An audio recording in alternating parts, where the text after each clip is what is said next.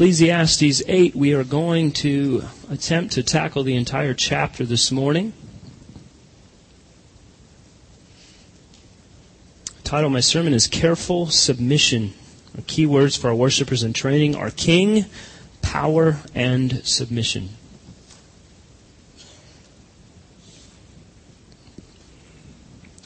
Now, by now, if you've been with us as we've walked through the book of Ecclesiastes, you have seen consistent themes that continue to come up.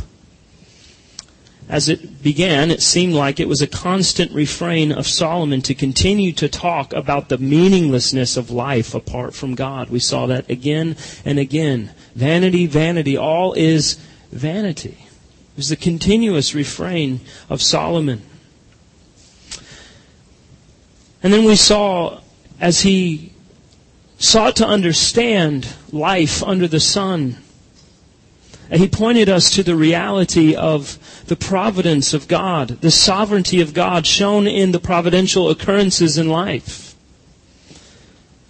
That there are seasons and times, and all of them are sent by God and ordained by God.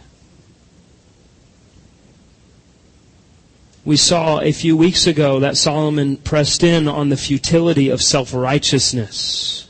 That as we seek to be a self-righteous people, that we see in the end that we are not righteous at all. We must depend upon the righteousness of another. And we've seen several times as Solomon has sought to weigh out the scales of fairness he sees bad things happening to good people. He sees good things happening to bad people. And he wonders about this. He questions this. He seeks to find wisdom in the midst of this reality. And so this is where he will be this morning, taking many of these themes and tying them all together and focusing on this reality. The scales of fairness. What seems right often turns out very wrong, and what seems very wrong so often seems to be that which the world looks at as right. Remember, a major part of Solomon's quest all throughout the book of Ecclesiastes for true meaning is a consideration of the apparent inequities in life. The way that seems right does not come to pass, but evil is present in the midst of righteousness. And we see this time and again as he brings these things out. So Solomon's teaching must uh, evaluate the circumstances properly. We have to look at these things and look at them rightly. We have to understand them that affliction may not always be bad.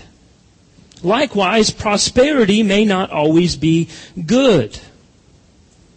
And likewise, not just circumstances, but we also must evaluate others properly. Righteous people may not always be all that righteous. And those with power don't always use it appropriately, but often for their own gain. Those appointed to uphold justice are often very unjust. And sometimes the righteous suffer and the evil prosper. It is a twisted, confusing way of life, but it is reality, and Solomon keeps bringing us back to that point. So it is important that we recognize from the beginning of looking through this that he has constantly drawn our attention back to this one main theme.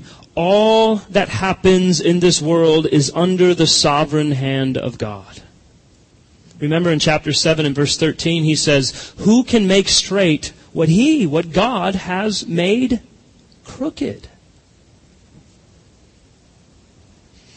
So now Solomon turns his attention to this reality, specifically in light of a government. A righteous government could alleviate some of the crooked and apparent inequities in our midst.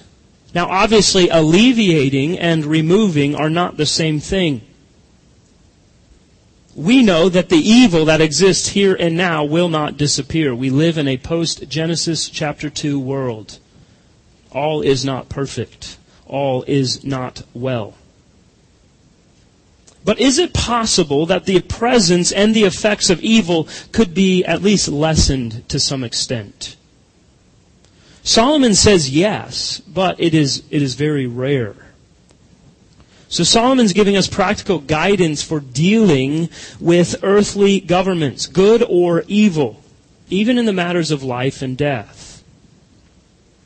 Now, as we look to chapter 8, we will see that verse 1 is a transitional sort of verse from chapter 7. Remember in chapter 7 we got various words of wisdom from Solomon. And now we're transitioning into chapter 8 and what Solomon teaches us about things that are outside of our control. Solomon begins this chapter with some rhetorical questions and then he praises the gift of wisdom. So let's look at verse 1 of chapter 8. Who is like the wise? And who knows the interpretation of a thing? A man's wisdom makes his face shine, and the hardness of his face is changed. So what is the answer to Solomon's questions? Is there one who truly is wise? Does anyone have the ability to explain something that is difficult to interpret? He tells us in the second part of this verse that true wisdom transforms one's countenance. But wisdom is rare. He's made that point several times through Ecclesiastes. And none can compare to the one who is truly wise. If wisdom is as hard to come by as Solomon pointed out in chapter 7, remember he said there is only one in a thousand. One tenth of one percent. Is also not easy to find an interpreter of things, one who can weigh the evidence, consider the facts, and draw reasonable conclusions. Let me give you an example. Have you ever sought to try to explain divine providence in relationship to man's responsibility? Have you ever tried to explain God's sovereignty over evil and suffering in the world? If suffering is a sign of God's judgment and a call to repentance, or is it an opportunity for God's grace and thus a test of our faith? Have you ever sought to think through these things and perhaps more difficult to explain them to others? It's very difficult. It is rare that such wisdom and discernment and interpretation would be found, is what Solomon is pointing to. But when it is, we know it. We see it. And those who live without God in the world often show the proud demeanor in their stern expression. It comes from a heart hardened by sin. And Solomon calls it here a hardness of face. But the wisdom of the gospel turns our frown of sin into a smile of grace. It's not just a happy face. It's not the yellow Walmart sign but it's a countenance that shines about the believer. Psalm 34 5 says, Those who look to him are radiant, and their faces shall never be ashamed. This is more than metaphor. True godly wisdom in our lives changes everything. It brings with it a joy that compares to no other. Because to know and to have true wisdom is to know and to delight in God Himself. So everything changes, including our appearance. An example of this comes from a 2008 essay by a prominent atheist about a strange phenomenon he had observed while doing some work in Africa. The journalist Matthew Parris wrote this in a piece for the Times. It was entitled, now remember, he's a, a staunch atheist the piece was entitled Why Africa Needs God. He admitted that Christianity made a tangible difference in the lives of people he knew in his boyhood home of Malawi and other countries across Africa. And not only did he admire the good work of the Christians that they were doing to care for the poor and the sick, but he also liked the way uh, that he saw them, what he saw about them a quote from his piece. He wrote, The Christians were different.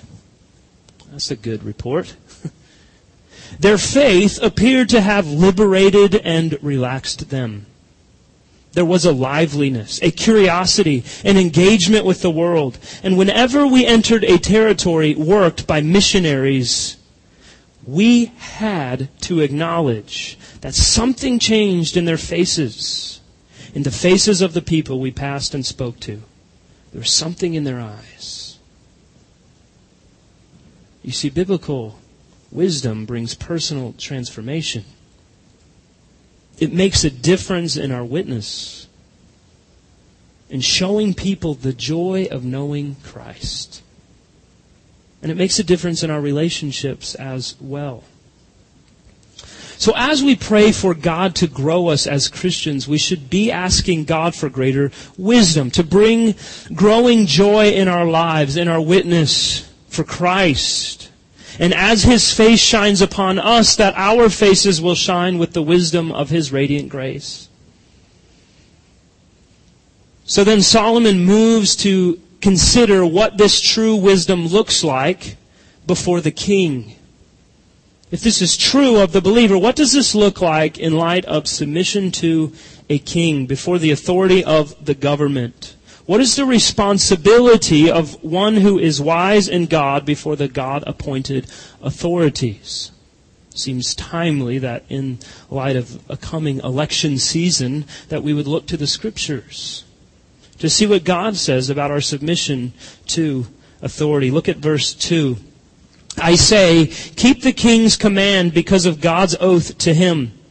Be not hasty to go from his presence. Do not take your stand in an evil cause, for he does whatever he pleases. For the word of the king is supreme. And who may say to him, What are you doing? How is a godly, wise person to deal with those in authority? Now, it's important that we remember the context here. He's talking about the king in the royal court. Whatever the king wants, the king gets. In the earthly sense, the king of a nation had absolute authority. But I think Solomon's wisdom here can easily be applied to all forms of government, or more generally to any situation in which we are responsible to submit to an authority. He points to two specific applications here. First is that rulers and authorities are to be obeyed. Verse 2 is best rendered, keep the king's command because of your oath to God. In other words, submission to the king in Israel was made by a solemn oath before God, and this is the consistent teaching in scripture. 1 Peter 2:17 Fear God and honor the king. Romans 13 verses 1 and 5 The authorities that exist are appointed by God. Because of this, you must be subject to them, not only because of wrath, but because of your conscience sake. Now remember, all of these examples, they're commanding this in the midst of extreme persecution of the Christians by the government. And the Bible says, submit to the authorities. Now, notice the practical reason here. It's fear of punishment. This is the first thing that he mentions. This is often what immediately comes to mind, right? Remember just the other day, I was disciplining a child in the school. And I said, I asked him, why, why should we not be disobedient? What's wrong with being disrespectful? Why shouldn't we show disrespect to our teachers, to other adults? And he looked right at me and said, So I don't get in trouble? well, perhaps. No one wants to get in trouble, but is that why we shouldn't disrespect and dishonor others? But the honesty of a child brings out the heart of all of us. No one ever wants to suffer the punishment of the law. And so we simply look to this as a deterrent rather than an actual submission. Solomon is instructing respect and circumspection dealing with the authorities. Don't hurry away from the king's presence or stand up for a bad cause. Understand the king's power and don't unnecessarily provoke him to displeasure. I think it's safe to say here there's a warning to be careful who we submit to. Because once we do, we are part of it, and it could be something that leads us astray. Who will you allow to have authority and influence in your life? This has tremendous ramifications because there is a biblical call for us to submit to authority. Obviously, we can't always decide who that will be, but when we can, he's telling us, be wise. So, for example, if I couldn't trust my fellow elders, I couldn't be here. Why? Because I'm under their authority. I have to trust them. I have to know that we have the same desire in terms of mission. They can see my blind spots. I can see theirs. And I know in the midst of all that they love me. And they desire to see good come from me and in the ministry of the church. So we must be very careful who we submit to. We might find ourselves in a situation we never hoped for. And so, first, he tells us we must submit to the authorities appointed over us. Secondly, he gives reason for it that we submit to authority because it is an obedience to God. So he's pointing to the greater reality here. Now, this isn't the idea of my government, right or wrong, but rather submission where there is not sin. And in submitting to authorities appointed over us on the earth, it's grooming our hearts for submission to the authority of God. So when the government does call us to sin, we say, no way. It's not happening. And we see examples of that in the scriptures. God's will is first.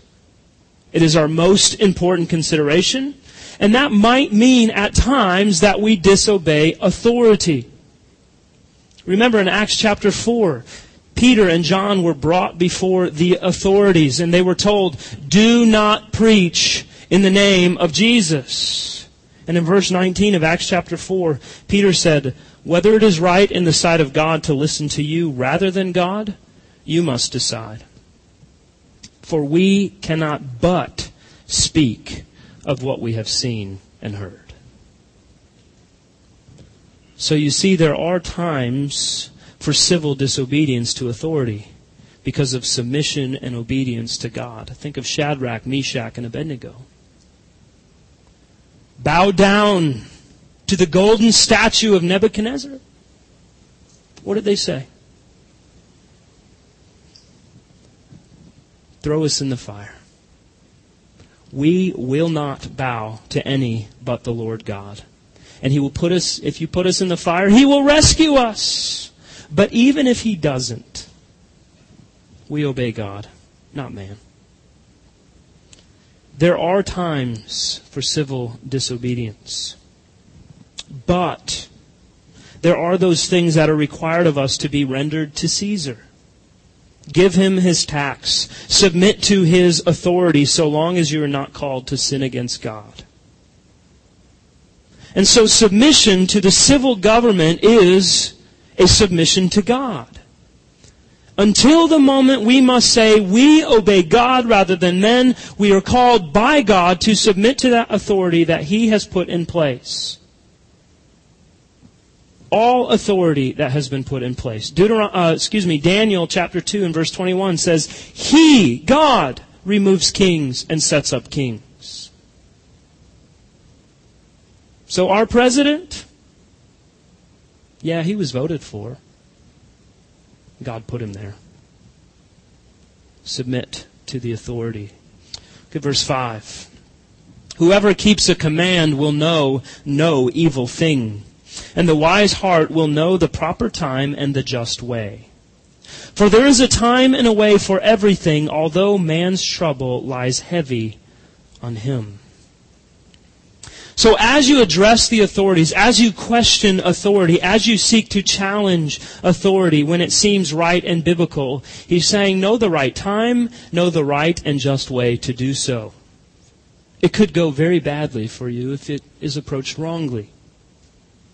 Now, again, this is in the context of a monarchy and addressing a king. It's important, though, as we think of the principle here in this context of all the scriptures and how this applies to us sitting right here this morning.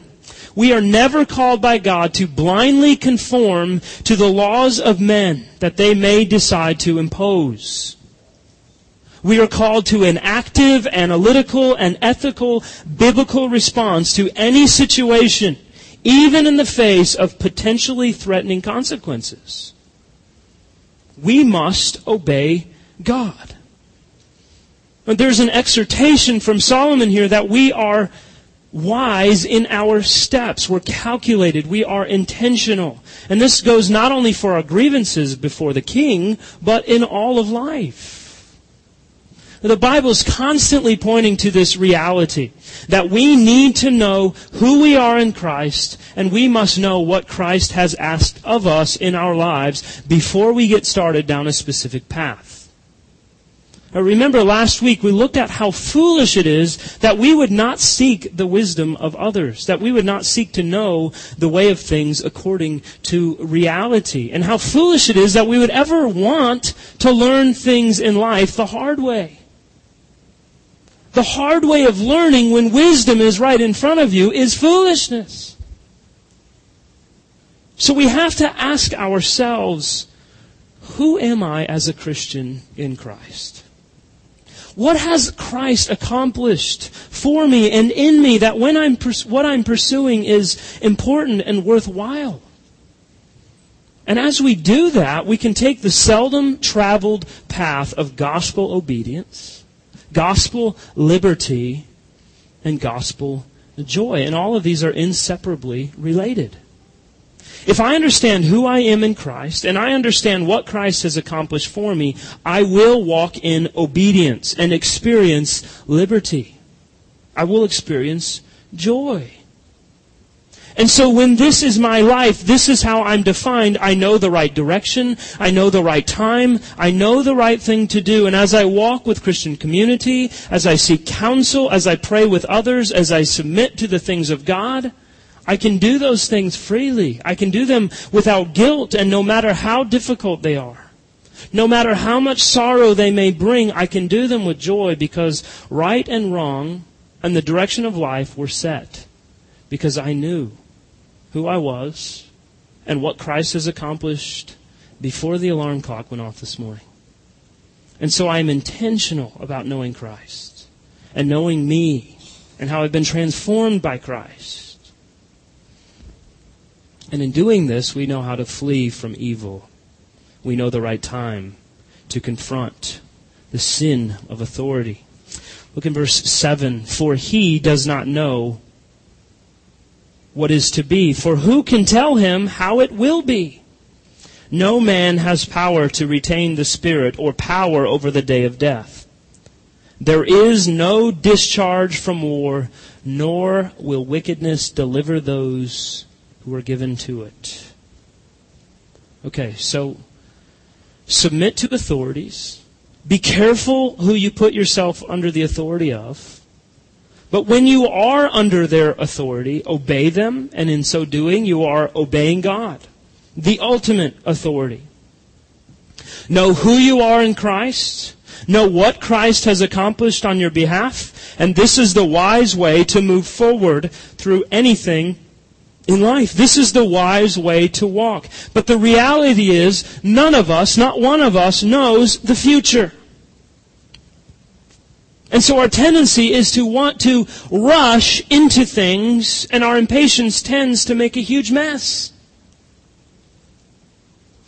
Have you ever said something in a fit of anger because you knew it was going to really sting whoever you were saying it to?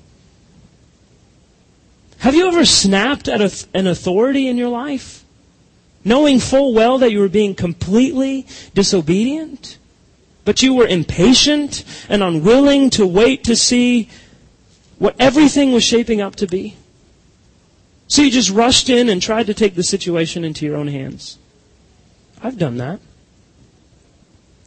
I think in a lot of ways that's probably one reason why four years was long enough for me in the Army. I remember being deployed once in a combat situation. And my superiors were making a, what I thought to be a terrible decision. And when I was told about it, it was obvious that I wasn't happy. Now, one of my officers told me I wasn't respecting him properly. And so I thought it was necessary to tell him that that was because I didn't respect him only his rank and that he was making the wrong decision. So when I'm a sergeant and he's a major, that doesn't really go over all that well. And that was a really, really, really stupid thing for me to say. Not because I got in trouble, but because I was wrong. I owed him respect. I owed him obedience because I am commanded by God to do so. But I knew better, I thought. And it seemed more important to make known what I thought than to trust the Lord in that moment. And I'll tell you, it doesn't really help your ability to speak gospel truth into someone's life when you make ridiculous statements like I did. It was foolish. And so instead of sinful reactions to authority, we must realize there is really one wise answer. Jesus gave it to the disciples when he sent them out to evangelize the Jews in Matthew chapter 10. He said, When they deliver you over, Notice he says, when they deliver you over. Do not be anxious how you are to speak or what you are to say, for what you are to say will be given to you in that hour. For it is not you who speak, but the Spirit of your Father speaking through you. Now, this is a promise for all believers, namely, that we be guided by God, the Holy Spirit, who will lead and instruct us the right time and the right procedure will be made plain to those who truly seek the Lord's will with a patient and trusting attitude. Now, what Solomon does point to in verse 8 is the reality that however wise and however respectful we ought to be to our authorities, they do not have unlimited power. The state is not God no matter how much they think they are or want to be. Notice God does reserve some power. Solomon writes, No man has the power to retain the Spirit or power over the day of death. In this context, it is not the Holy Spirit, but rather the Spirit of man. The Spirit of man is behind the control of human authority. Everyone, king and countryman alike, is at war with death. No one can keep it contained all will lose in the end. Solomon's looked at this before. No one is able to fight the final war and win. No one apart from Christ. Now, Solomon certainly recognizes the difficulty in submitting to authority, particularly given the fact of the abuse of authority in the world. Unfortunately, abuse of authority is not the exception. It's the, it's the rule at every level. In businesses, in local governments, and especially in federal and global ruling bodies. This is even the case in institutions where there are set up elaborate checks and balances, and personal freedom is the rule of law. Why? Remember what Solomon said at the end of chapter 7. God made man upright, but they have sought out many schemes. In other words, if something can be corrupted, rest assured, it will. Of course, that's not always the case as an absolute. And we would certainly hope, for instance, in the church of all places, that this wouldn't be the case. But all throughout the world, in the name of Jesus, there is corruption. You see it, for example, with the prosperity clowns that are pumping the poor for their money, leaving them with nothing more than empty hopes. That maybe, just maybe, one day their so-called obedience to man's corrupt theology will pay dividends in the end. Likewise, prior to the Protestant Reformation, the Roman Catholic Church was wrought with corruption as they sold indulgences and stripped the poor of their wages to offer a false hope of safety in eternity for themselves and their relatives. But this must be clear for all of us. Where outright corruption and injustice exists amongst the people of God, there is a wolf amongst the sheep that must be taken out. Unfortunately, on a global on a global scale, most of them have a following in the millions and their own cable networks to rob the poor so that they might build bigger and bigger barns for their grain. Well, we must be reminded that the wise way to live is by submitting to the sovereignty of God and entrusting our lives to Him, body and soul to the Lordship of Jesus Christ, and to be wise in understanding of who we give authority to. Jesus is the fulfillment of the wisdom of God. So to know the wise way of life is to go to Him. Jesus is the King of Kings. So submitting to an earthly authority is, is honoring the eternal kingship of Christ Himself. Give your life to Christ. And in doing so, your future is secure despite the troubles, despite the uncertainties of life. So Solomon's great concern here is the proper response of faith in light of corruption and injustice. The oppressed are constantly in this battle to not be taken advantage of. How ought we respond to the abuse of power and the injustice that follows? Solomon gives five instances of injustice in the following verses. First, in verse 9, he points to the, the fact that authority is often exercised to the hurt of those it is supposed to serve. Look at verse 9. All this I observed while applying my heart to all that is done under the sun when man has power over man to his hurt. Evil policies do exist. And it's painful to see men rule over other men to their own hurt. It's painful to see trust abused for those in authority who become enemies rather than protectors. But for the Christian, this is a test of our faith because it leads us often to wonder why it is that the Lord permits such things. But He does. In a fallen and broken world, this is the extent of our ability to answer the big question, why? Why? Well, God is sovereign. Sin exists. God is sovereign over the sins of mankind. And in His eternal plan, He uses it all for our good and for His glory. It's the best answer I can give you. So authority is often exercised to the hurt of those that it is supposed to serve. Secondly, the wicked are praised in life and honored in death in the very cities where their wickedness was on full display. Look at verse 10. Then I saw the wicked buried. They used to go in and out of the holy place and were praised in the city where they had done such things. This also is vanity. Evil men are sometimes buried with great honor and granted a national holiday. Landmarks with their names on them and a notable spot in the history books all after a lifetime of trashing what Solomon calls the holy place. And most likely, as those in authority in a governmental role, Solomon was referring to the seat of judgment. In other words, he's speaking about those men who were given the power to make judgments, and they did so in a wicked and unjust manner. So the very place where we hope to see justice, instead we see corruption.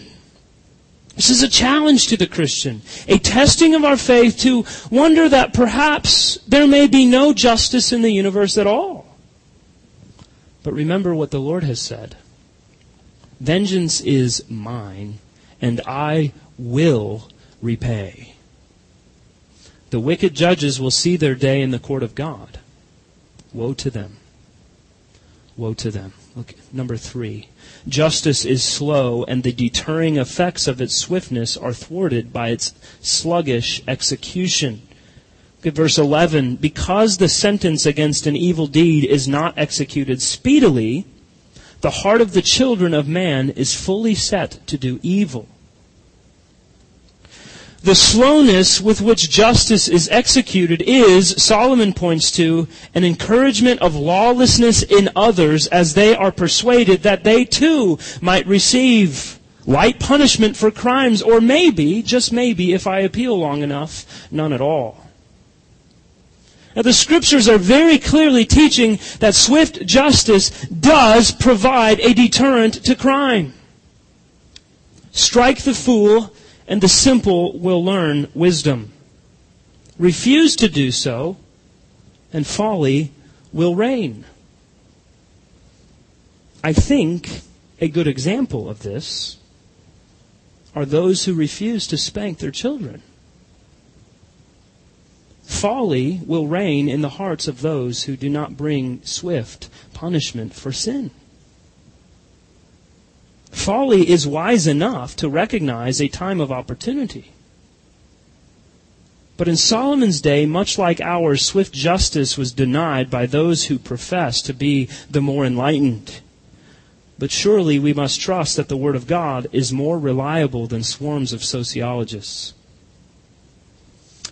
Number four, the wicked seem to enjoy the fruits of their wicked schemes through long, healthy lives and an apparent escape from any real penalty. Look at the first part of verse 12. Though a sinner does evil a hundred times and prolongs his life, it has become nearly an expectation in our culture that high profile crimes come with high paying book deals and made for TV movie contracts, right? The wicked and godless lives of those who deal in corruption, extortion, and all kinds of evil are the very lives that much American culture thrives on. This too seems manifestly unjust. And so it seems that the wicked prosper. Number five, often we see a reversal of natural justice. Skip down to verse 14, we'll come back. There is a vanity that takes place on earth, that there are righteous people to whom it happens according to the deeds of the wicked, and there are wicked people to whom it happens according to the deeds of the righteous. I say that this is also vanity. The most shocking example of this point is the voices of all who cried out, Give us Barabbas!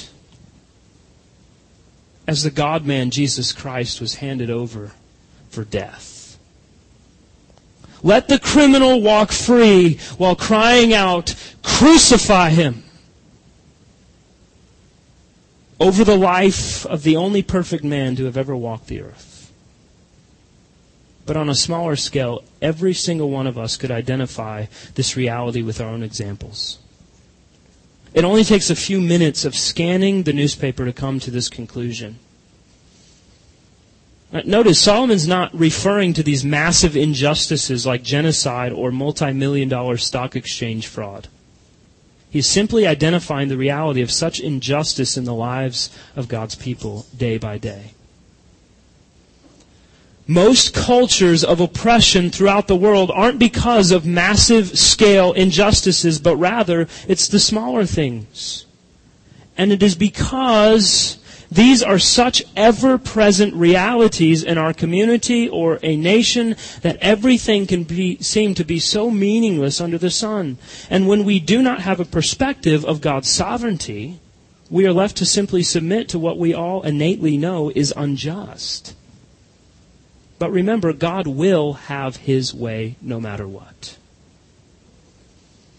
So Solomon has pointed the reality that there are some things that seem to be meant for the wicked that the righteous endure. And then the gifts that should come to the righteous, the wicked gain. Have you noticed any of these things? He's saying sometimes wickedness will happen 100 times before you ever notice God's involvement in it. But be careful how you see the world. Here's the wisdom. You're going to see someone at work. You're going to see someone at, at, uh, at play, at home. You're going to see someone do something unrighteous. And do you know what's going to happen to them? Nothing. In fact, they might gain from it. They're going to get some money. They're going to gain more friends because friends like money. They're going to do something else that the scriptures call wicked. And they're going to get money. They're going to get new cars. They're going to get a bigger house. Whatever it is. They're going to do something wicked and they're going to continually do wickedness. And as they do, you'll only see what appears to be good things happening to them.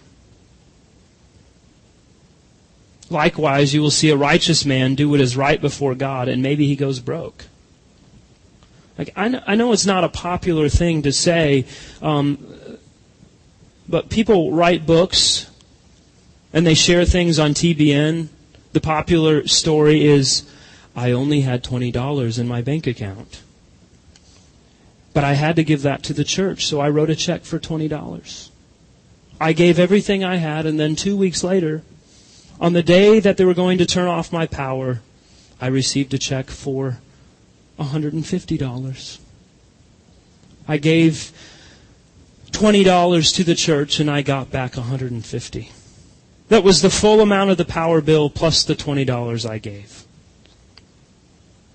Now, you never hear those stories and someone say, I wrote a check for $20. I owed $150 on my power bill, and two weeks later, it was dark around my house.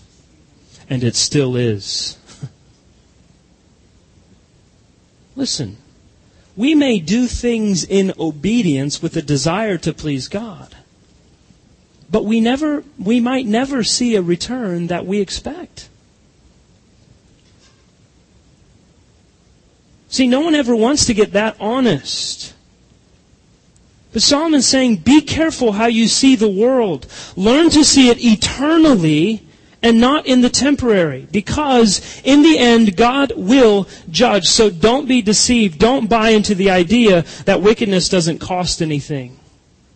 It does. But don't buy into the idea either that simply because you strive for righteousness in this life, that you will see a return in this life. We're not looking for returns in this life. We're looking for the great return that is yet to come. This is what makes health, wealth, and prosperity preaching so incredibly foolish. It is wicked and it distorts the teaching of scriptures. So, what is our proper response? To finish up, how shall we look at such injustice all around us with the eyes of faith and trust in the sovereignty of God? The end part of verse 12, he says, I know that it will be well with those who fear God because they fear before him. But it will not be well with the wicked, neither will he prolong his days like a shadow because he does not fear before God. Go down to verse 15. And I commend joy for man has no good thing under the sun but to eat and drink and be joyful. For this will go with him in his toil through the days of his life that God has given him under the sun. So remember the judgment of God and the destiny of the wicked, and the grace of God and the destiny of the righteous. In other words, get your mind out of here and now and look to the eternal, to what is to come. In Psalm 73, the psalmist affirms that the prosperity of the wicked is an illusion. Ultimately, things will not go well for them. And God, who is just and good, wants his people to enjoy the goodness of what he does give in this life. We've seen this before in Ecclesiastes, right? Eat, drink, and be joyful.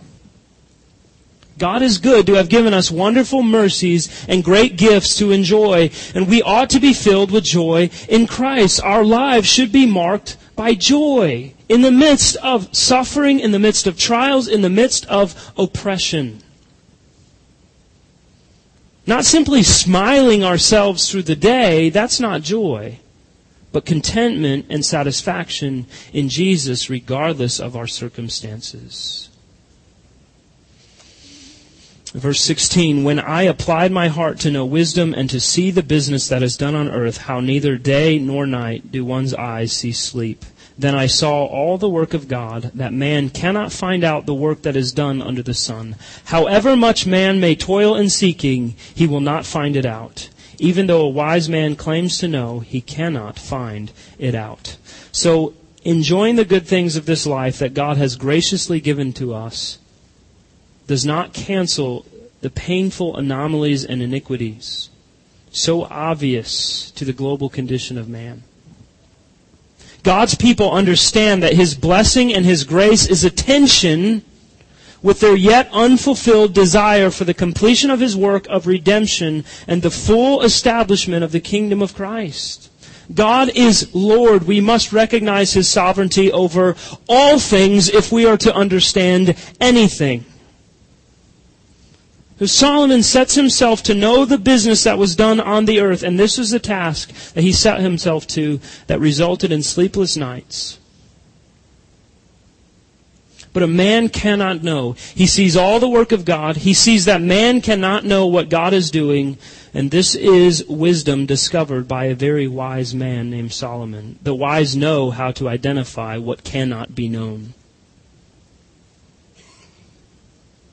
Solomon's referring to his governance of our lives here and now. He sets limitations upon every man. Now, look around as you please. Ultimately, you do not know what is happening in every circumstance. So, as we consider what passes before us, we cannot make sense of a lot of it. We tend to assume, echoing Shakespeare, that the history of all things is a tale told by an idiot, full of sound and fury, signifying nothing. Rather, we should see it as a tale told to idiots, and it makes the wicked to appear as foolish as they truly are. The greatest glimpse that we have of the sovereignty of God over all things working to the benefit of those who know and trust Him is the sovereignty He exercised over the condemnation and crucifixion of His own dear Son, Jesus Christ. Surely the disciples did not know what was to come of that situation. All they saw was unjust, wicked men who sought to kill their friend and their teacher and their Lord. But soon it would be clear. The evil deeds of men, the unjust schemes of the wicked seemed successful for a day. Indeed, they seemed successful for several days. But in the end, they were defeated by the power of the resurrection. Do not be deceived. The way of the unjust and evil is the way of death. Run to Christ. Rest in His promises of a better day that we would enjoy. And that now we would enjoy what He gives to us as a foretaste of His great design. Eat, drink, and be joyful. Rest in Jesus, our only assurance of justice, of peace, and of ultimate lasting joy. Let's pray together.